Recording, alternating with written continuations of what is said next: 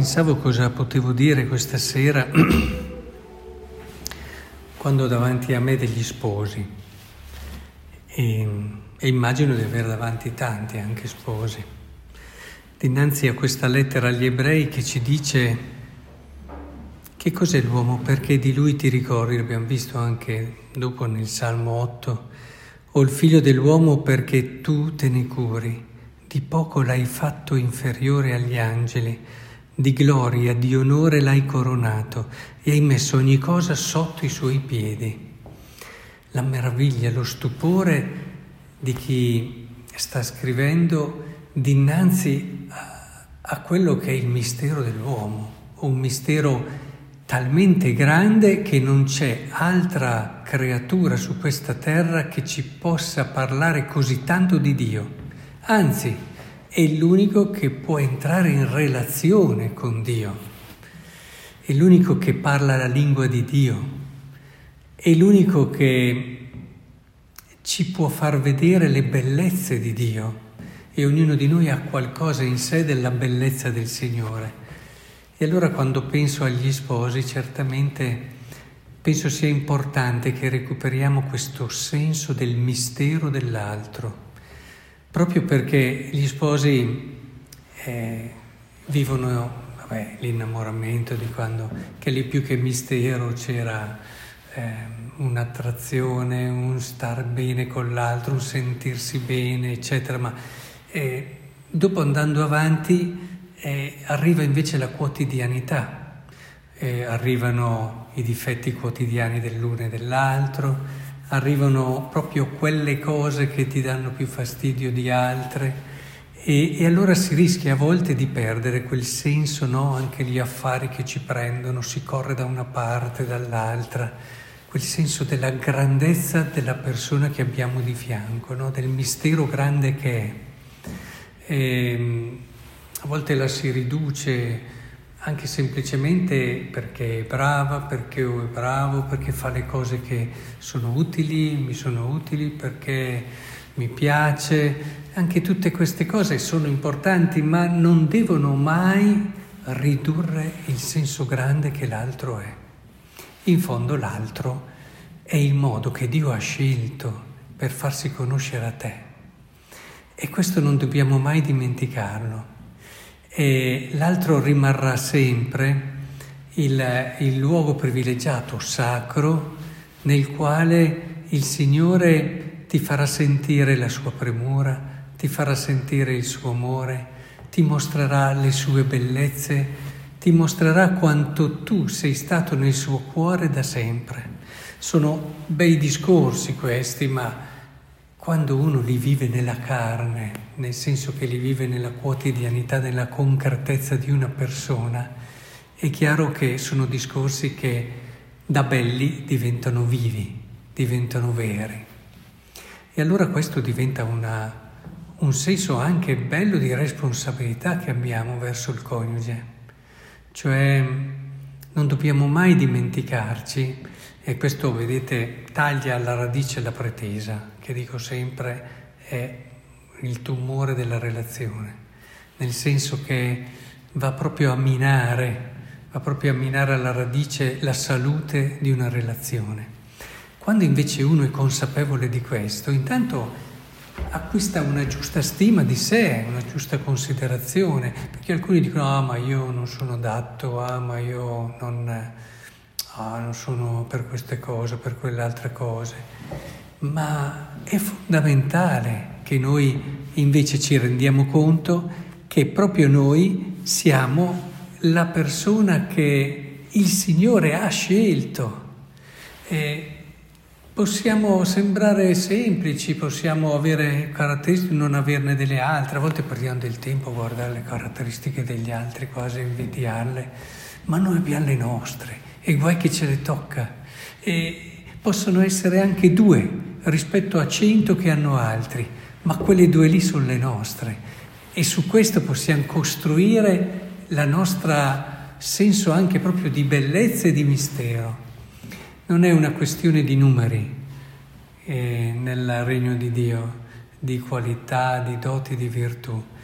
No, è questione di verità di sé. e quindi ognuno ha un suo posto, ognuno ha quel, è quel pensiero di Dio e nel misura in cui lo scopre, lo realizza, è contento. E quindi è molto importante che non dimentichiamo che il Signore ha scelto proprio me, ha scelto proprio te e ha scelto proprio te per eh, in un qualche modo mostrarsi al, all'altro, far capire all'altro qualcosa del suo amore. E questo da una parte ci dà una reciproca anche grande rispetto, che se è presente quando ad esempio ci si deve correggere anche nei propri limiti, nei propri difetti, e che questa è carità, lo si fa nel modo giusto. Io sto correggendo un capolavoro, non me ne devo mai dimenticare. Io sto correggendo il dono più grande che mi ha fatto il Signore e quindi lo faccio con i, i modi giusti, senza, eh, anche se magari in quel momento lì sono abbastanza nervoso o indispettito. E, e poi, come sempre ci hanno insegnato, se ho questa consapevolezza posso magari anche aver avuto motivi di, di, di discussione che mi sono tirato dietro, però prima di andare a letto eh, non posso, se ho questa consapevolezza, non riappacificarmi, magari facendo il primo passo, che a volte è la cosa più difficile, ma è la cosa che più di tutte ci rende simili a Dio. E allora, per quanto sia difficile, si fa. Quindi questo brano che ci parla davvero dell'immensità dell'uomo, della bellezza e della grandezza dell'uomo, e non dobbiamo mai vederlo in contrapposizione a Dio, la grandezza di Dio va di pari passo con la grandezza dell'uomo, non è che a dare più a uno si toglie l'altro, ma dando a uno dai all'altro. È così che allora vorrei che continuassimo no, questo cammino.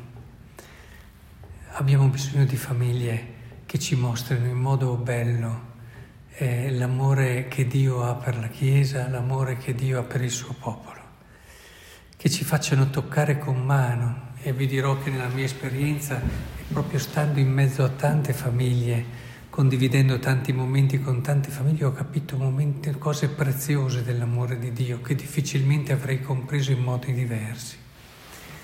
E quindi, per quanto sta a me, cercherò sempre di ricordare alla famiglia la grande chiamata che ha per il mondo intero. E dobbiamo difenderla perché se viene meno la famiglia, non, il mondo non sta mica su. E, ma non solo perché venire meno non vuol dire che non ci sarà più, ma che soprattutto non vive lo spirito, il senso per cui è stata pensata. E questo è un momento difficile da un certo punto di vista, perché in un modo molto subdolo per certi aspetti, più che anche se adesso in certi aspetti si attacca anche direttamente la famiglia, a dire la verità, però credo che danneggi di più la famiglia, più che questi attacchi diretti, ehm, quelli che sembrano attacchi indiretti, cioè riempire le famiglie di cose da fare, riempire, le, togliere il tempo e lo spazio alla coppia dei tempi loro, del dialogo, del poter stare insieme, del poter davvero ritrovarsi perché non ci se ne accorge, ma senza questi momenti, giorno dopo giorno, pian piano si prendono delle distanze che poi quando arrivano i momenti di difficoltà rendono molto più complicato ricomporle. I tempi per la preghiera insieme, i tempi per confrontarsi insieme sui propri figli, per trovare insieme, perché la risposta migliore per i figli è sempre quella che si trova insieme per quanto uno possa essere stradotato, possa avere qualità straordinarie, possa avere una sensibilità unica, la risposta per l'educazione dei figli migliore è sempre quella che i coniugi trovano insieme. E quindi tutti questi tempi, pian piano, sono stati tolti alla famiglia ed è chiaro che la famiglia poi, mancando questi elementi, prima o poi comincia ad ansimare, comincia a sentire la fatica e a volte anche va in grossa difficoltà. Quindi chiediamo davvero al Signore che ci ha voluto ricordare la grande dignità che ogni persona ha. Io penso anche, pensate come sposi, che avete dei figli, no? E un figlio è il vostro amore, chiaramente, con la grazia di Dio, che ha dato quel tratto unico ai vostri figli, no? E infuso l'anima direttamente. Però, ma cosa siete stati capaci di fare? A volte si, si banalizza, si, si svuota, si, ehm, si riduce proprio molto questa dimensione, ma se la riscopriamo nel suo sì, ma che cosa siete capaci di fare col vostro amore? C'è qualcosa di più grande di una creatura che non c'era e che voi avete dato la possibilità di essere. Quanto devono essere riconoscenti ai vostri figli e quanto anche voi dovete sempre rivedere in loro quel mistero grande che vi ricorda che cosa siete come sposi e che vocazione avete come sposi. Quindi che il Signore ci aiuti in questo, ci faccia crescere e vivendo con, queste, con questa consapevolezza, insomma, affrontiamo le inevitabili anche fatiche e difficoltà di ogni giorno, però con uno sguardo che sa vedere lontano, cioè sa vedere oltre. E quando si sa guardare oltre, tutto viene superato, vissuto meglio, anzi diventa opportunità di crescita.